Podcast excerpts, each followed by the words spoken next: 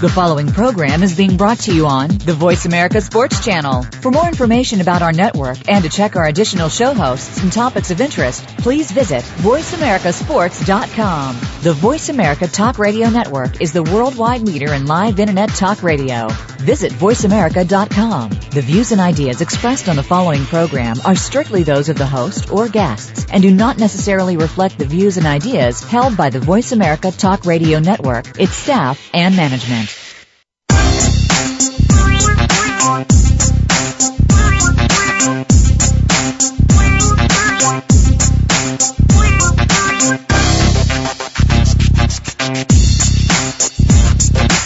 Welcome to Loving That Sports Talk with your host, James Loving.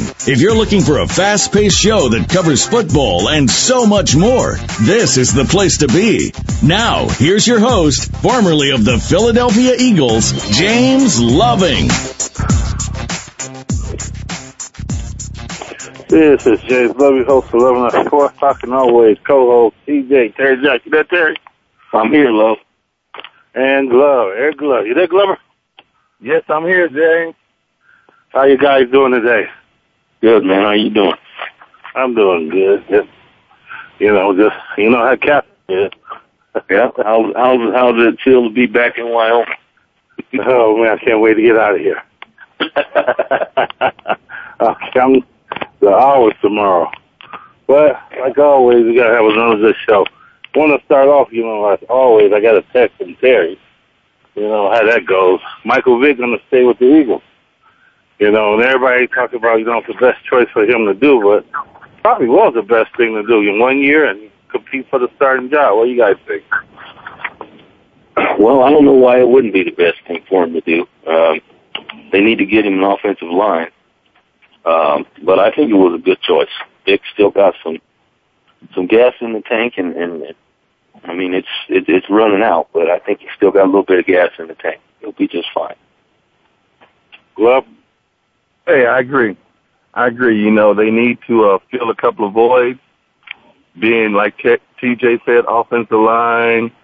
You know, maybe a, a solid running back, a receiver. You know, and do some things on defense. You know, but it'll be uh, one of those situations where you got to wait and see what Chip Kelly brings to the table, and in his offense. But I think you know there should be some good things in uh, Philly this year coming up. But, but it's amazing that you're re-signing those guys. But I mean, it's gonna be the same thing as last year. You gotta get offensive line, no matter what it is. You know, he's still gonna still be running around. But Chip Kelly said he's gonna change the offense for him. You think that will work by him standing in the pocket?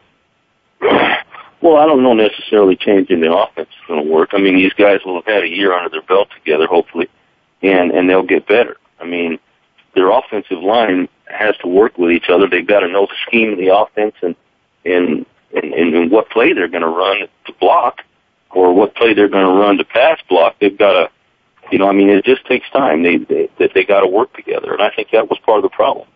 Um, they're going to get better. But changing the offense, I don't know if that's going to work or not. The bottom line is Vick has to stay healthy, and he can't keep taking those hits. Well, do you think if he stay in the pocket that will help him better, or or no? I think he needs to have the um what's the word I'm looking for? He has to be able to create.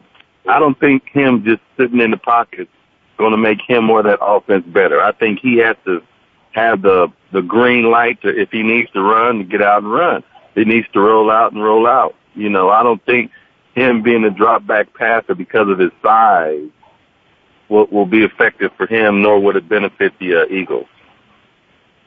You know, and if he was, if he if he wasn't forced out of the pocket, that's one thing. That's where I think he, he gets in trouble. He's got a play call. He's forced out of the pocket. He still wants to try to complete that pass, and he's not thinking about running. And and that's where I think he gets into trouble. That's where he starts taking all those hits because he's trying to, you know, still complete that pass instead of either running to safety or, or, or trying to protect himself. Yeah, but I mean, you see all the other quarterbacks, R.G. Griffin and um, the guy for the 49ers, they're running their successful. You- Why is it not successful for Vick? I mean, Because it's a Vick- different offense, love. These, that's a planned offense. That's a planned run. Mike Vick is playing a drop back offense. He's in a drop back offense situation, passing situation. And many times when he's forced out of the pocket is the only time he takes off. But he's still trying to complete these passes while he's being forced out of the pocket. And in, in turn, he's taking big hits. Those are the hits that are putting him out of the game. It's not, uh, you know, that, that they're running a veer or whatever they call it, that pistol offense where, you know, he's watching the tight end and then taking the ball back like Kaepernick and, and, and RG3. And that's not the offense he's running. You, you agree with that, Glove? Well, I mean, I agree with the first part. Unlike, unlike the guys that you guys just referred to being Kaepernick and RG3, Russell West, you know, Russell Williams, Russell Wilson, excuse me, in Seattle, the, the thing that we're, we're missing or we're not saying is this. The coaching and the offensive coordinator of those teams and those guys, they implemented plays to make them comfortable to have, you know, different things that they can do in the offense. So for me, I think what needs to happen with Vick is they need to go back old school, implement some plays or implement things that will make him more comfortable in the pocket. If he's going to be a drop back passer, that's fine. But you also need to give him the, the, the green light. You need to let him, you know, get back there and make some plays because it's nothing special what Kaepernick's doing, nor RG3, nor Russell, you know, in uh, Seattle. It's just the coaches have put in plays that they're more comfortable with. And from those plays, it feeds off into other plays. And that's what Michael Vick doesn't have. He doesn't have that where if, if, you know, this guy crashes in, he can get out and go. Or if the guy stays at home, he has, you know, another something going up the middle with, with the running game or, or a tight end release. So they have to implement, as TJ was saying, they have to implement some plays that will benefit his abilities. I think um, you said or Glove. I don't remember. Oh, you Glove or Terry? Can't remember which one are, but you were saying the right. You know, sooner or later um, they're going to catch up. Uh, defense going to catch up what Captain is doing with the 49ers. Is that what happened with all these quarterbacks that runs? You guys, you think? Well, you know, when you have success early on, that, that's one thing. But it, it's not going to take long. I mean, that's you know they've got the power of film, and, and then they can sit there and watch and study and see the mistakes that defense has made, and and and coach it up. Basically, it doesn't take long. Does that mean it's not going to be successful still? No, I don't think that. I think Washington will come back and they will still have some success running the same thing, uh, as well as, as San Francisco and um, and Seattle. But will they have the success isn't going to be that much of a surprise because you, you got to understand these are great athletes. These guys are fast. These quarterbacks, they're fast and they can throw the ball. So, I mean, they've got two daggers right there that that that they can use at their disposal. So you you're not going to just be able to say, okay, I'm going to step up here and and and and stop this this pistol offense or or whatever they're calling it. Uh, it looked to be a veered offense to me, but they're not going to be able to step up and say, I'm just going to stop this because they can beat you with their arms just as well as they can with their legs. Um, so they're going to have to pick and choose those times to run that. Glover? Well, TJ's right. You know, I mean, you got to look at it like this. What's the difference between the pistol and the shotgun? It's just a matter of a yard or two. The pistol, the quarterback's closer, but he's still in the shotgun formation. Shotgun, quarterback a little bit farther back in his depth from the center to the quarterback. But but but the thing is this right here. You guys have said it. I mean, at some point, you know me, love what I always think because I played defense. You played offense, but I'll always say, and I'll continue to say it. Defense wins championships. Most of your athletes are on defense, not taking anything from the guys on offense. Defense adjusts on the fly. You know, I told you, love, and we had this conversation. I said, if you're going to stop San Francisco, you need Kaepernick to throw the ball he's not comfortable because he's still kind of new being back there in that pocket throwing the ball. He don't have those reads down just yet. Now, if you let him get out there and run crazy, which he did in a few games, I'm not saying he ran crazy, but if you get out there and let him use his legs, it opens up his game plan. But when he has to sit back there in the pocket and think about who he's throwing to, he doesn't have that maturity yet.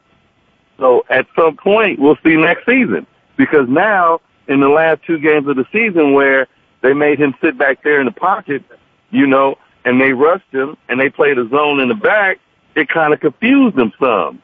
So I think the writing's on the wall, but he is a super athlete, which like you guys said, RG3, Russell Wilson, all these young quarterbacks in this class last year, they're heck of an athlete. So, you know, TJ said that they do have that dual threat of either running or throwing. So Yeah, but I, I definitely totally agree with you saying, love. And you, you go back to all these different cornerbacks, and they say the game is not meant for them for more than three or four years. You know, these quarterbacks running, they're going to get injured, and the offense that they having them run. So what they're saying is the game is only meant for pocket quarterbacks. Are that what they're saying? Because I think well, you said, Terry, that you know this, this offense is only for a little till they catch up with it. Am I right? Well, yeah, they, they're going to catch up with it for, you know, to a certain extent. But what I'm saying is, you have to pick and choose. You, you can't sit there and tell me that um, they're going to keep nine guys in the box to stop this run, to stop this play action, or um, to stop that. They're, they're not going to be able to do that because off of this, there's going to come, you know, other other plays. I mean, I'm, I'm sure they'll figure out something else.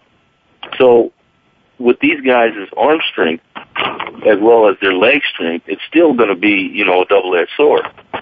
So, yeah, they, will they catch up? Yeah, they'll catch up. But does that mean they're not going to be able to run this, or they're going to have to totally get away from it? No, I don't believe so. I don't believe they will. Good. Right, you're right. You're right. See, for me, let's let me do this quick comparison. For me, let's think about how well Cam Newton did his his rookie year and how everybody was high on Cam Newton. Then at the beginning of last year, because they didn't make too many adjustments, or and I'm not going to say Cam didn't get any better, he kind of struggled early his sophomore season.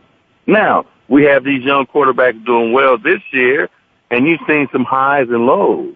You know, as the season progressed, you've seen some highs and lows. You know, some people got some quarterbacks got a little better. Some, you know, kind of stayed stayed flatliners, but they were still playing above above the rest.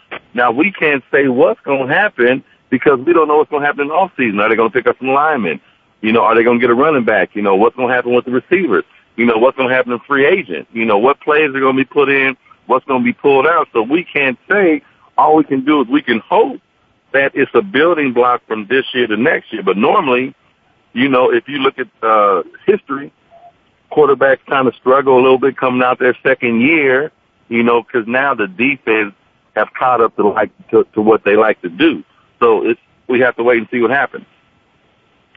So well, let's, let's go down the list then. Let's go start with Russell Wilson. Do you guys think um, the same season he had will he continue next year, or will he struggle like you say, love Cam Newton did his second year coming in. You think you think Russell Wilson would struggle?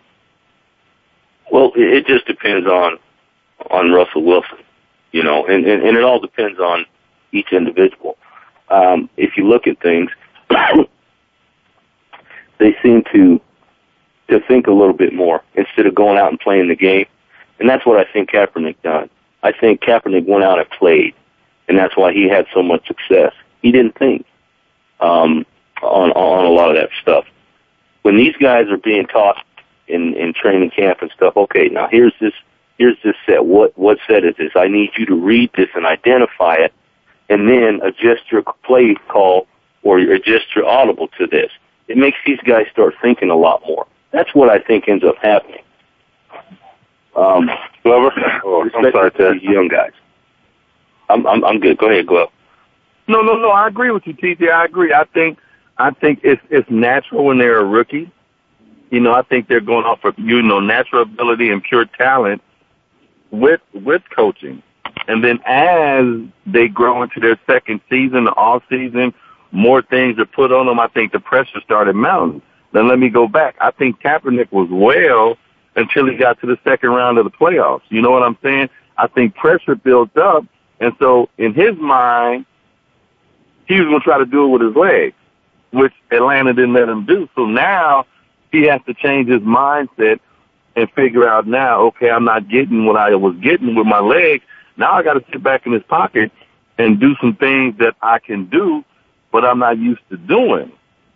You know, And then when you're talking about the second, the, the sophomore season of their second year, you got to think, what is the organization doing? Are they happy with the progression of the quarterback, or do they feel that they need more tools, being a running back or a tackle or a center or a wide receiver or a tight end? So are they doing things to continue the progression, or is the organization stagnant and and okay, we're happy with the formula we have. We don't think you need any players, so we're going to go this next year and not bring in anybody else. Which for me, I think that slows down the progress. I think if you're in pace, if you're on pace to go somewhere, love, we talked about it. If you're on pace to go somewhere, you got to keep adding puzzle pieces.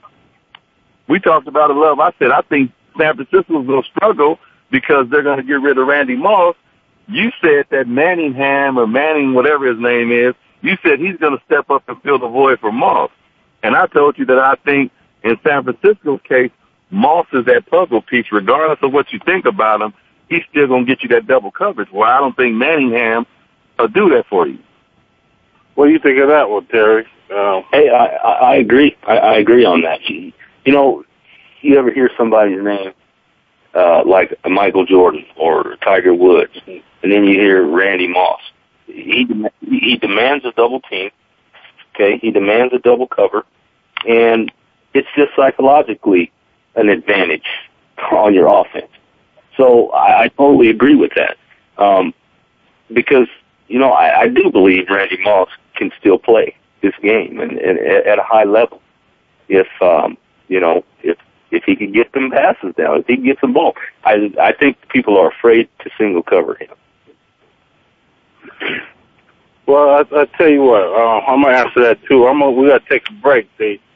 Then when we come back, I'm gonna answer because I still don't agree with Glove about that Randy Moss. And I think Terry, you know, you still think that he can play at that high level, but you know, I would say we'll take a break. And this is Jay Love with TJ and Eric Glove. We'll be right back.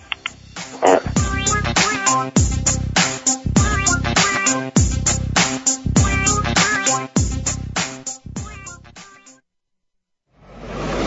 Your internet flagship station for sports, Voice America Sports. Want to experience football from the perspective of two former players who also have coaching experience? Tune in to Sports Info UM with Daryl Oliver and Sam Sword. We'll talk about the drafts, play-by-play, and even what's happening in the offseason. Daryl and Sam have the connections and the knowledge to bring you the inside stories of the game's past, present, and future. We'll cover the camps, on and off field, and everything else, football and beyond. Sports Info UM is heard Mondays at 8 p.m. Eastern, 5 p.m. Pacific on the Voice America Sports Channel.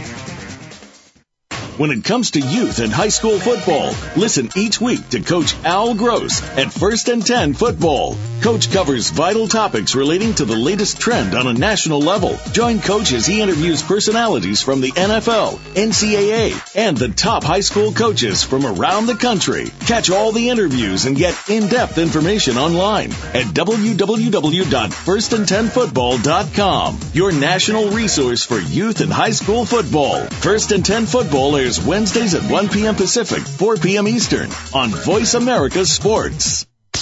Sports continues to grow and evolve to ever increasing prominence in today's society. On All Around Sports, host John Inglesby will connect with the leading newsmakers from the sports world, including players, owners, and fellow sports journalists, discussing the top news and events that are relevant to sports today. John will also report from and offer his experience of the world's top sports events. Tune in to All Around Sports with John Inglesby, Fridays at 1 p.m. Eastern Time, 10 a.m. Pacific on the Voice America Sports Channel.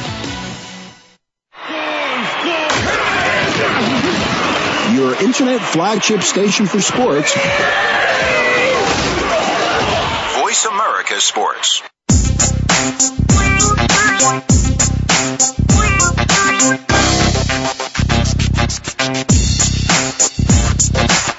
You're hooked up with Loving That Sports Talk. James Loving and his guests want to hear it from you. Call us at 1-888-346-9144. That's 888-346-9144. Or drop an email to Loving That Sports Talk at yahoo.com.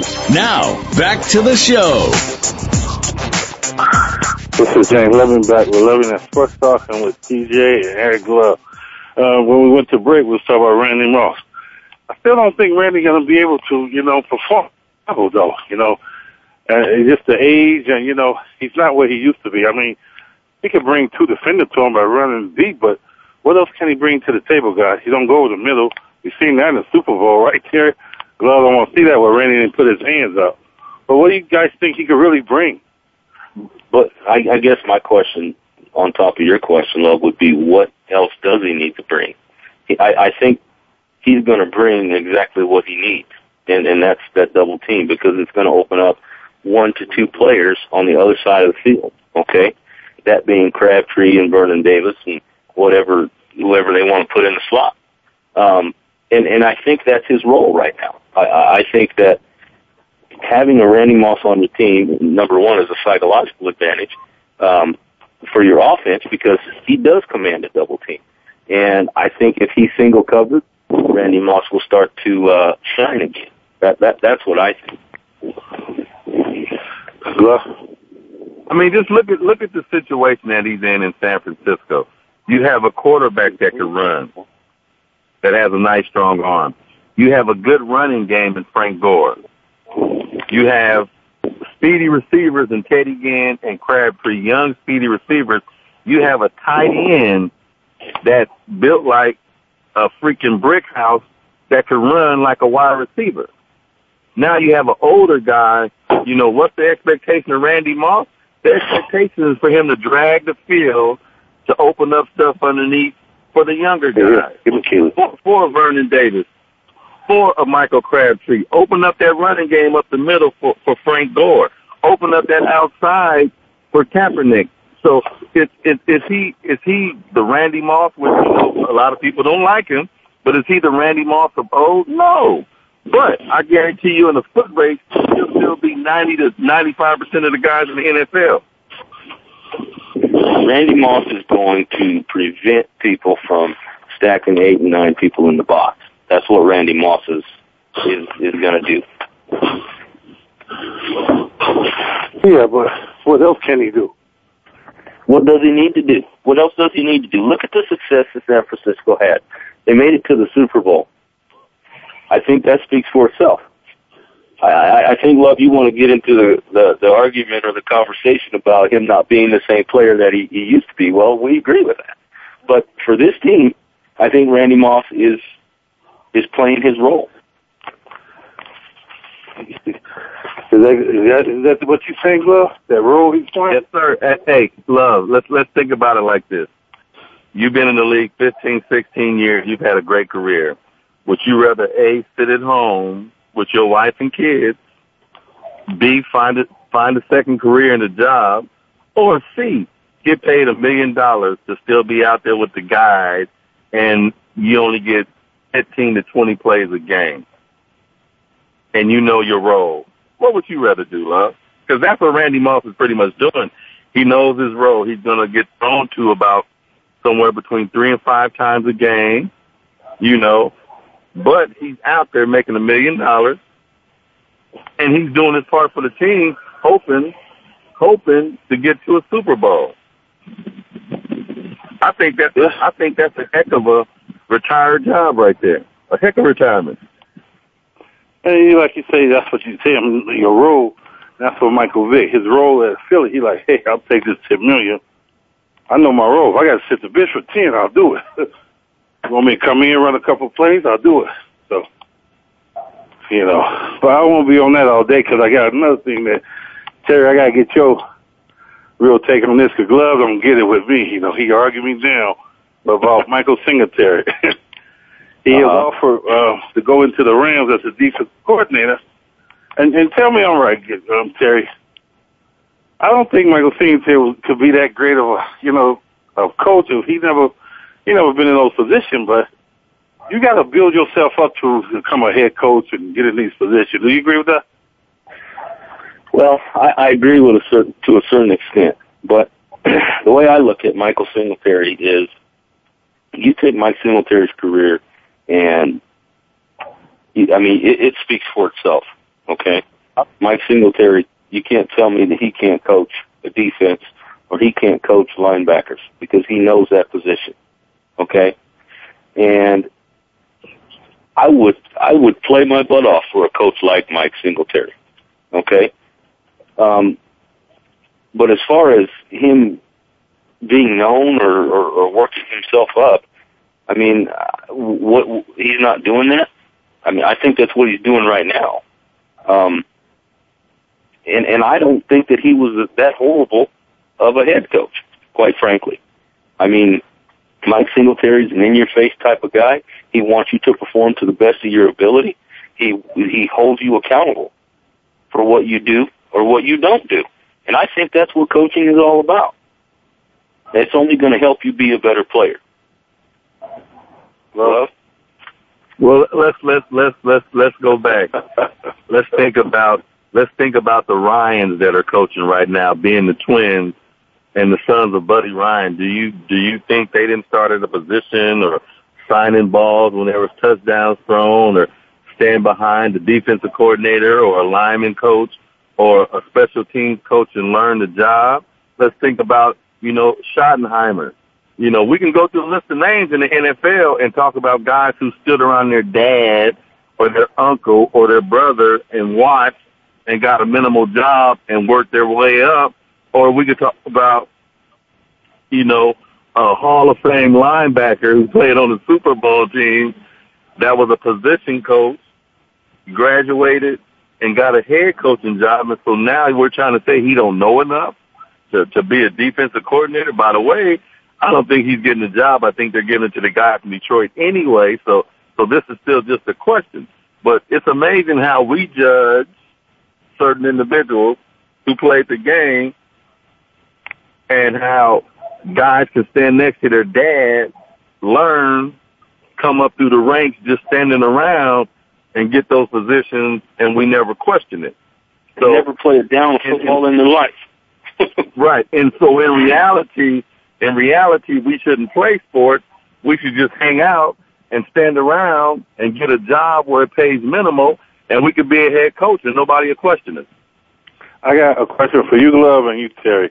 First, you, Terry, because you you you you you, you chimed in and you said he never played it down in his life.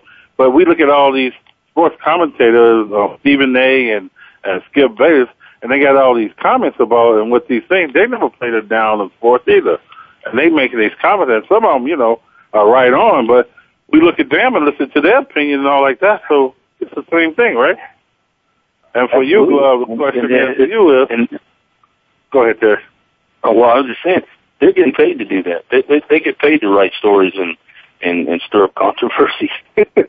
you know? Yeah, but, but a lot of but, people, but they're not, but they're not in head coaching positions. They're not in coaching positions. Uh, they're, they're talking about it and, and, and criticizing it, okay? But they're not in those coaching positions. So, I mean, you can't necessarily really uh, c- compare that. I know. Yeah, but you still you have some people that never never played the game and great coaches, you know, you know, and, and you know never played it down, but great coaches, you know. True. That's for my point. And that same thing when you have people talk about sport. I get mad when somebody says something else. I'm like, damn, you never played the game and know how it really is, you know. So it's almost the same thing, right? Well, you- I mean, you're, you're going to find that, love. You, you, you'll find that, and I'm not going to argue with that point because you're right.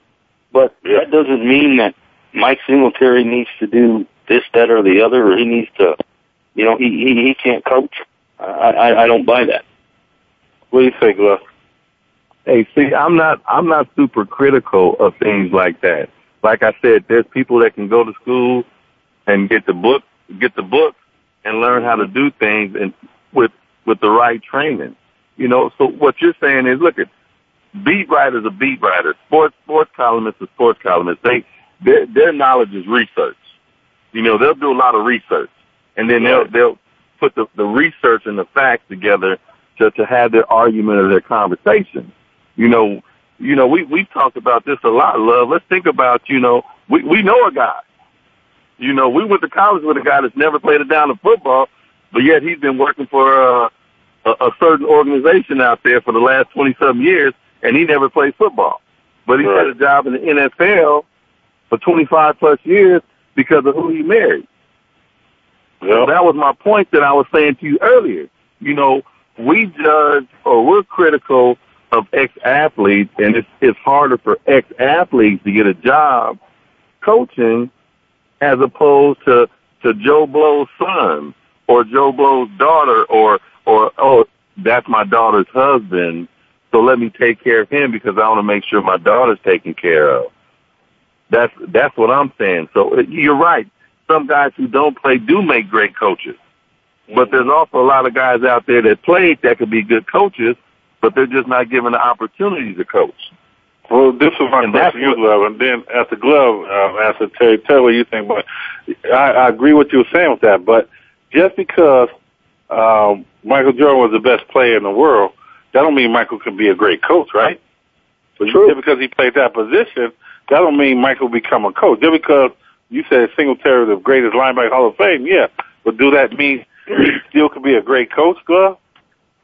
I mean, I'm not. You're I'm just, right, Buff. And and and and this goes back to a previous episode we did with uh, Reggie Fox, and he spoke about Magic Johnson. Okay, Magic Johnson. Nobody can argue with with with what Magic Johnson did or or is to basketball. But Magic Johnson did not have success coaching the Lakers because Magic Johnson did not have the mindset of a coach.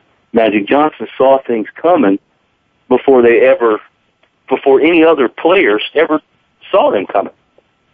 So therefore, he was always three, four steps ahead of of his team and, and and what he was trying to do. But that doesn't mean that that that that makes him a bad coach. It just didn't work out for that situation. That doesn't mean Magic can't coach basketball because any Magic knows basketball. Do you agree with that? Well, I agree.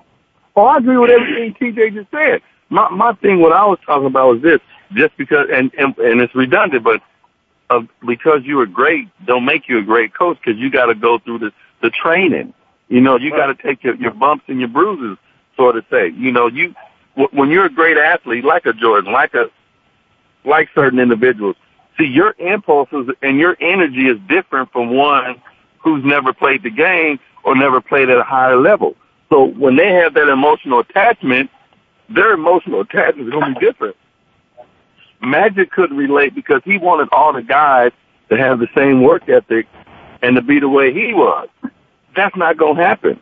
You know, maybe Mike Singletary couldn't relate to the guys because of the generation he came from, the work ethic from his guys that he played with on the Super Bowl team and the teams he played on, maybe their work ethic and their mindset was different. These younger guys come from a, din- a different generation. They think different. They act different. They are different. So that's the relationship from an athlete to an athlete nowadays. But isn't that, and I think we've seen it there, and we talk about it, isn't that what happened with sports from all the way from Pee Wee on up? We, we babying these athletes? Because it's not like back in the days, it was tough. you know, get out there, play uh, murder, or, or get yelled at and you ain't crying to mommy. But isn't that what's going on now in the generation of the, the sports, right? Yeah, oh, I would say yeah. I would say I would say yeah, love. I say this this generation now we we've coddled. They've been coddled.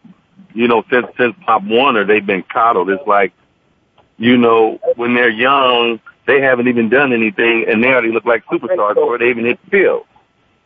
You know, we we've applauded, we've applauded, and and we haven't made them work for it. You know, it's like now in in Pee Wee sports, you get a trophy automatic, or you get a medal just for signing up. Now you could be 0 and 20, but you're going to get a medal. And then what's even crazier, because I've been a coach for the last, you know, some years. What's even crazier is after every game, the kids get snacks. You know, when we was growing up, we we didn't get no snacks. You know, the parents are, you know, designed or the parents, you know, make out a little list for each game. Two parents bring snacks. So most of the kids out there playing, ain't worried about the game. They're trying to figure out what the snack's going to be after the game. you're you're absolutely right, Glove. I I remember. You know, I mean, you you sitting there playing midget football, and you know, you do it. You, you start off with your calisthenics, and you know, you got the offense and the defense, and you know it's going to be two hours. We're out there for two hours. We might have took a break and got a drink, but we didn't think about no snacks. you know what? That is funny. Like, whose weekend is to bring the snacks? You know, like. hey, here, here's what. Hey, here's what's funny. Here's what's funny. You can have you can have the game, and kids won't go hard in the game, but you can have the snacks in the end zone, and and them kids are race to the end zone to be first in line to get a snack. they wait for that last whistle so they can run over there to get the snack. Get in line. Bro, yeah, you're right. But you know something even more funny? Not go now, but the second half of the show, we're gonna hear that that word snacks again, guys. So get ready to laugh at that word snacks again. Apparently, a lot of people want snacks, right, guys? hey. I guess I guess Alabama loves snacks, so we'll talk about that in the next half. But uh, yeah, but like I, I agree, but I just think I think Terry, said it. You got to do your diligence with the coaches, and that's what I was saying. I mean, I think I was, my thing is okay. Mike Steve tell you be a position coach. As position coach, you go to you know what I'm saying, uh, this and that. Then you work your way up, and then I, I think it's just hard. I think just jump to be a head coach. I think you got to coach all aspects and see what everybody does, and then you will know. I don't know if you guys agree with that. Do you? Well, I mean, I sit here and I, I, I understand what you're saying, but I don't think that they would have put Mike Singletary in the head coaching position if he was not qualified. And that's what I kind of think you're saying, that he wasn't qualified to be a head coach. Uh, I, I disagree with that. Uh, I think that Mike Singletary's, um, his, uh, you know, the, the way he dealt with players, the way, you know, his aspect on, on coaching and, and, and, and how he coached probably was a little bit different. Now, me, I would flourish under a Mike Singletary, but you got these guys now, you know, they go get manicures and they go get their faces waxed and stuff and pedicures, and, and these Pedicure. guys aren't a Michael Singletary type of guy, you know. Glove. Well, I agree. I mean, I go ahead, mean, you got. I I agree with what TJ was saying. I mean, it's like this. It's like, you know, the organization hires a gentleman, you know, and th- that they think is the right guy for for the job. Now, you know, was he a position coach? Is that important? Of course. Has he come up through the ranks? You would hope so. Being an offensive coordinator or defensive coordinator, he took he took taking his licks. So now he he bumped into the head coaching job. Now, once he get there, once he get there, because we got to remember, Mike Singletary had multiple offensive coordinators along with Alex Smith.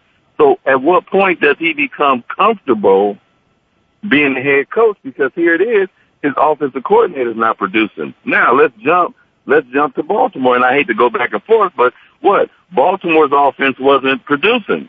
So what did they do? They fired their offensive coordinator hired up their their offensive line running back coach, brought him in as a coordinator. But he was a head coach in Indianapolis before that, and he was an assistant on the team before getting the OC job. So, I mean, in some situations it worked, in some situations it don't. But in Singletary's situation, it seemed like the whole time he was in San Francisco, he could never, you know, put his feet on the ground and walk comfortably because he never had any any balance. You know, he was never comfortable in his job because guys were coming and going. I, I agree with you on that glove too. I'm not saying, but I totally agree with you with that one. He never was comfortable the running team. There was always something over him. But we got to take another break. When we come back, we're to bring up that word snack. Like I said, apparently uh, four guys needed a little snack. So what they did, they smacked back. So we'll be right back with a Love That Sports Talk with TJ and Eric Glover.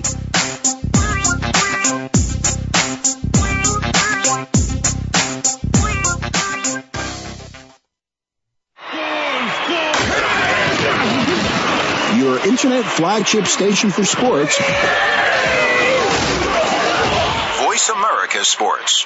Looking for the best show about horse racing and handicapping? Want to play the ponies? Join us every week for Winning Ponies with John Englehart, racing's regular guy, where you'll go inside and behind the scenes with the top jockeys, trainers, agents, and handicappers in the world of horse racing. This show is the perfect complement to the Winning Ponies handicapping website. Listen for top plays for the weekend and the spot play of the week and win prizes just for calling in. Winning Ponies with John Englehart is live Thursdays at 8 p.m. Eastern, 5 p.m. Pacific on the Voice America Sports Network. Tune in to a show about making a comeback and what really goes on behind the scenes with your favorite athletes and beyond. Listen for The Comeback Radio Show with Tony Farmer. A lot of people believe what they read on the internet, hear and see in the media, and on the news. We're going to give our guests the chance to tell the real story without the extra hype. It's not just sports, although that will be a focal point of the program. We'll also look at the world of celebrities, music, modeling, and more. Listen every Thursday at 10 a.m. Pacific Time, 1 p.m. Eastern on Voice America Sports.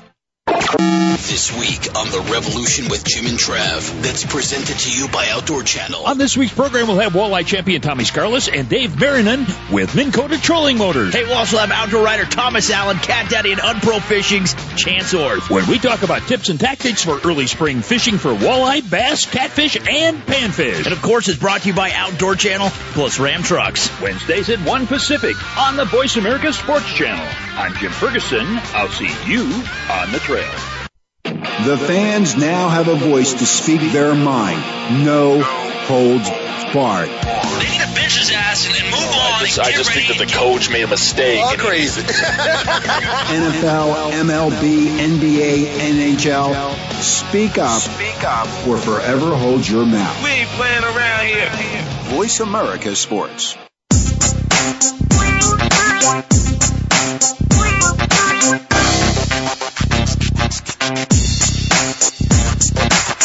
You're hooked up with Loving That Sports Talk.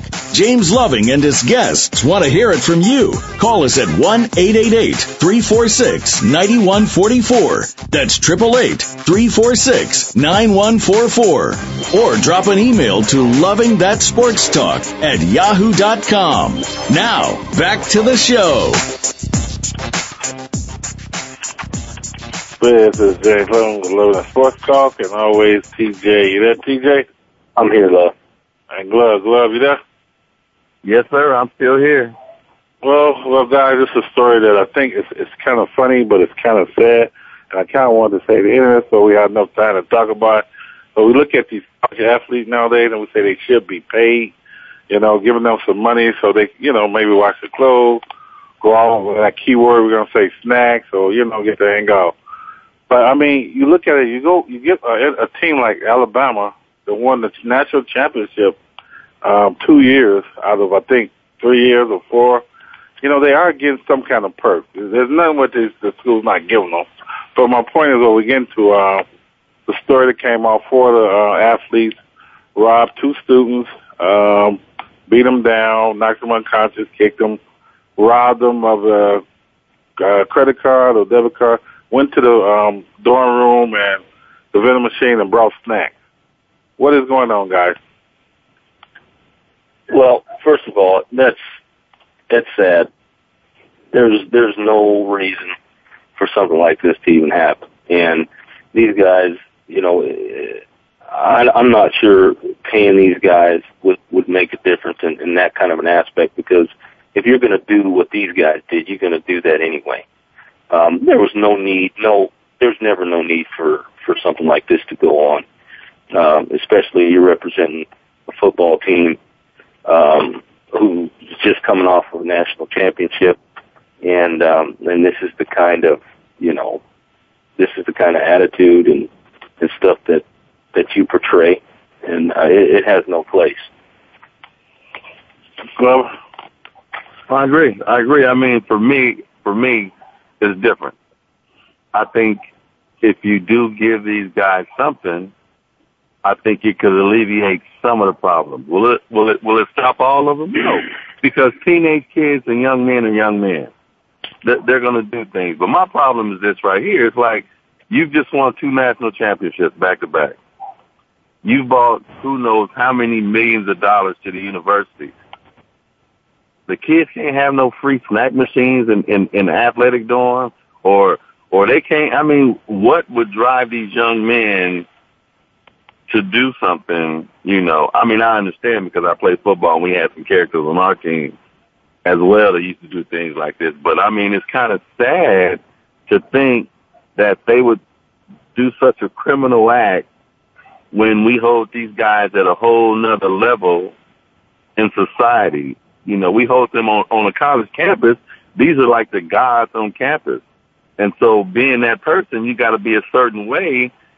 And, and this is how you repay those same kids that are cheering for you on Saturday, you know, that are helping you with your homework and, and doing things like that for you. This is how you repay them. Well, I, you know, it, it just it makes you wonder where their where their mind is. I mean, what what good would it have done for them to beat up two kids, take their stuff, and then go to the vending machine and buy snacks? I mean, that's that's just silly. I have to agree with Glover. You, Terry Glover, you want is like uh, you have to have because you know when you're on that dorm, you don't want the food in them what they call what the athlete eats. Sometimes you want to snack in that bag of chips, but then again, you got to get up some money. But then again, I agree with Terry, saying if you don't give them money, you still don't make them do what they did. You know what I'm saying? For some snacks. You know, by giving these guys money, that's not saying, okay, we can go out and beat somebody up. No, it's not right. You know, all right, guys. Hey, I'm, I'm calling Coach Saban. Coach Saban making millions of dollars a year. Coach, uh, we want some snacks.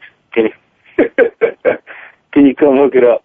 You know, you you trying I mean, come you're on. trying to tell me you're trying to tell me, and we had this conversation. They made close to fifty million dollars per year in these last two years. Skip a year, go another year back. They made money for that university. Like you say, Coach Saban is making probably ten million dollars, eight on salary plus all his little incentives, so he's making ten plus million. So you trying to tell me all this money going to the university? Now, if you just got some straight up hooligans on the team, there's nothing you can do about that. But you're trying to tell me that at Alabama, character isn't an issue as long as you win on Saturday? Because if that's the case, then then as NCAA football and as a university, they're doing something wrong. Because guess what? When Miami was in their heyday and them guys were down there doing their thing, everybody sure had something negative to say in Miami.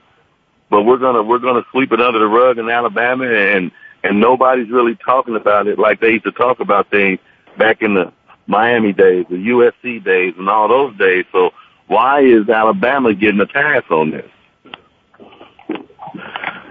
Yeah, but I mean, I think we're looking at it and saying, all right, these players doing this, you know, but everything, I think this happened on every campus, you know, and you can't use that, okay, let's pay the guys, and, you know, that's not one of them.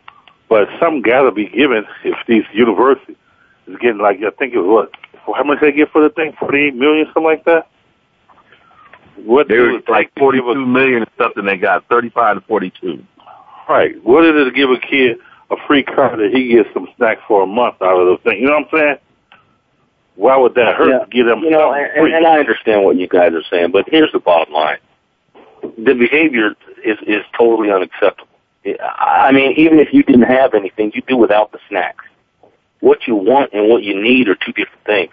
You don't go and you don't rob people to get what you want. That's the bottom line. Now we can talk about uh, what Alabama should do or what they, you know, how much money they have, and I totally agree with that. But what these guys did, that was just totally uncalled for. And and and they weren't starters; they were all backups. But nonetheless, these are the guys that are coming up through the ranks, love, as we talked about. You're supposed to portray your team as something a whole lot different than what these guys did.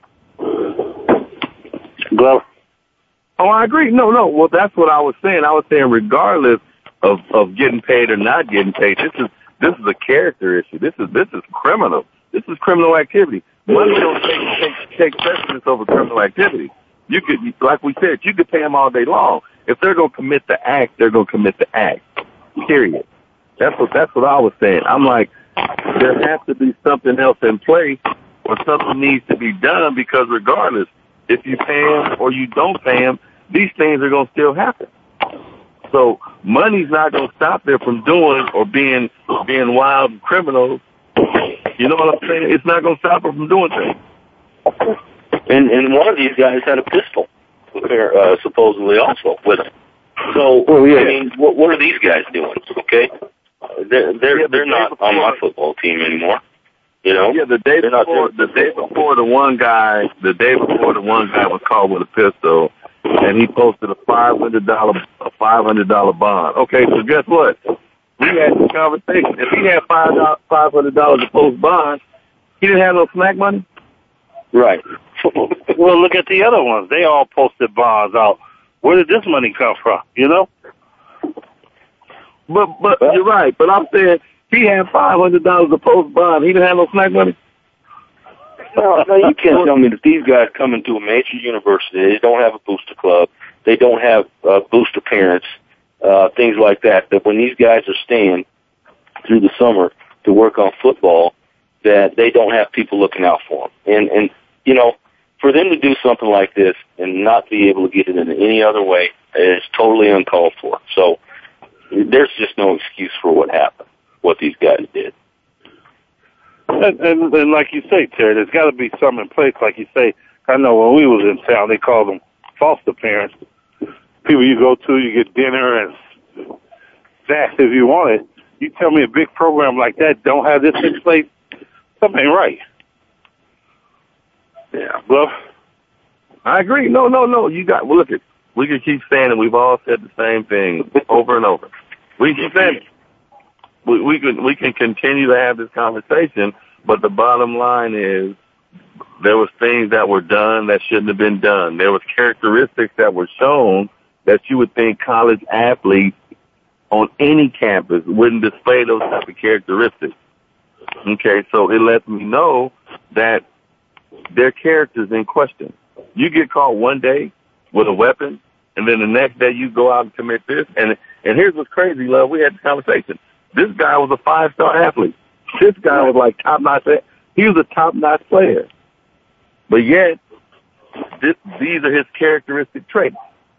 Was to be criminal. So at that point, or right now, I can't even think in terms of him being an athlete. I think charges need to be pressed on him. He need to be put in jail. Yeah, and, and, and you look at two uh, five-star athletes, you know, should know better because I think I think you there to play football and get education.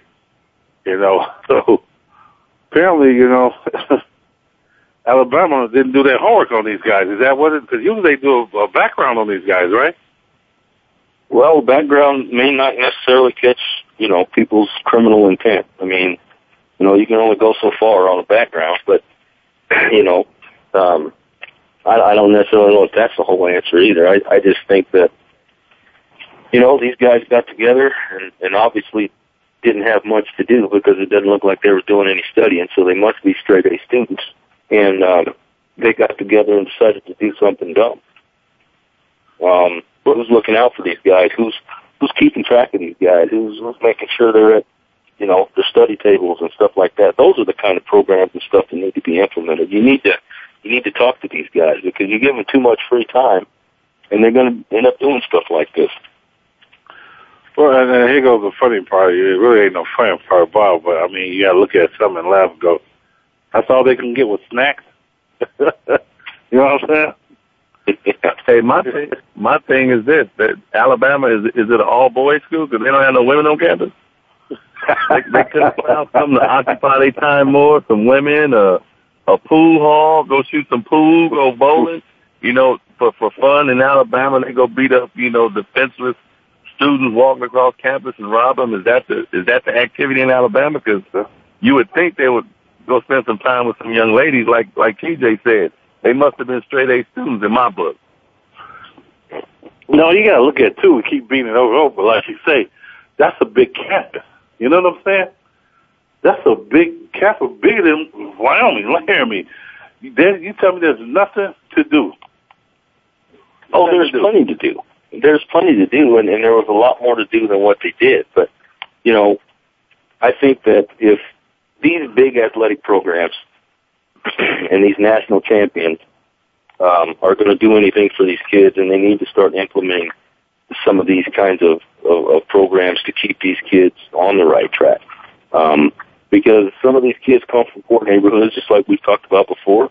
And, you know, this is the kind of stuff that they seem going on all the time. This is what they know. Well, you want to get out of there. Get, get, get out of that mode and, and get your mind right on something else to be successful. And again, here we go. We're dealing with 20 year old kids. I mean, immature kids. They're going to make these mistakes. And these are the same kids that in the next year or two end up going to the NFL and getting millions of dollars and they still have this same mentality. They haven't matured and that's why we find the Dez Bryants and the um, the uh, um, the others out there. So what you're saying, we should forgive because of their age? I'm not saying you should forgive anything. I'm just saying that these um, these football teams and these these campuses need to get some kind of programs together to to, to help these kids, to to help them mature and to keep them keep them on the right track.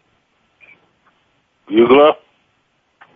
Yeah, no, I, I think, I mean, we, we've had conversations before. You're right. I think there need to be more programs implemented to prepare them because you got to remember this is a culture shock for some kids. When you come from an inner city where you're used to people looking like you look, talking the way you talk, acting kind of, you know, the way you act, and then here it is, they throw you in this big old pool called this campus, and you're at this Division One school, and now where you used to be the majority, now you're the minority, and you don't really have, know how to socialize or relate to people who don't look who look different from you because you never you were never raised up with kids like this, or you were never raised up with people like that. It's a whole social interaction that needs to be addressed because you take a 17 year old kid from the inner city and you put him in an all white campus, that's a culture shock.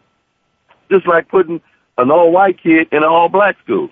You know, when, you know, we went to Wyoming, my first day in, in Wyoming, I walk across the street and I say hi to a young lady that was walking by me. She got scared and ran because she had never seen a black person in public. Seen them on TV, but never seen somebody in public. So I find that kind of odd because this was 1980, early 80s. But just think about these kids nowadays that are from the inner city. That's true. Well, we got to uh, in the show next week. Uh, end up, we got to talk about a little bit more and see what uh, we're going to go on without Catholic. It might the NCAA might try and do a uh, investigation on what's going on with that program. But this is James Loving, Terry Jackson, another great show, and Eric Glover. Thanks, guys. All right, well, all right. Talk to you later, TJ.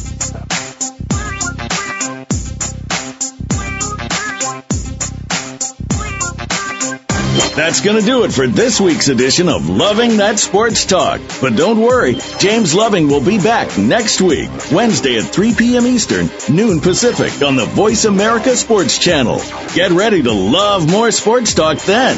And keep in touch with James all week at Loving That Sports Talk at yahoo.com.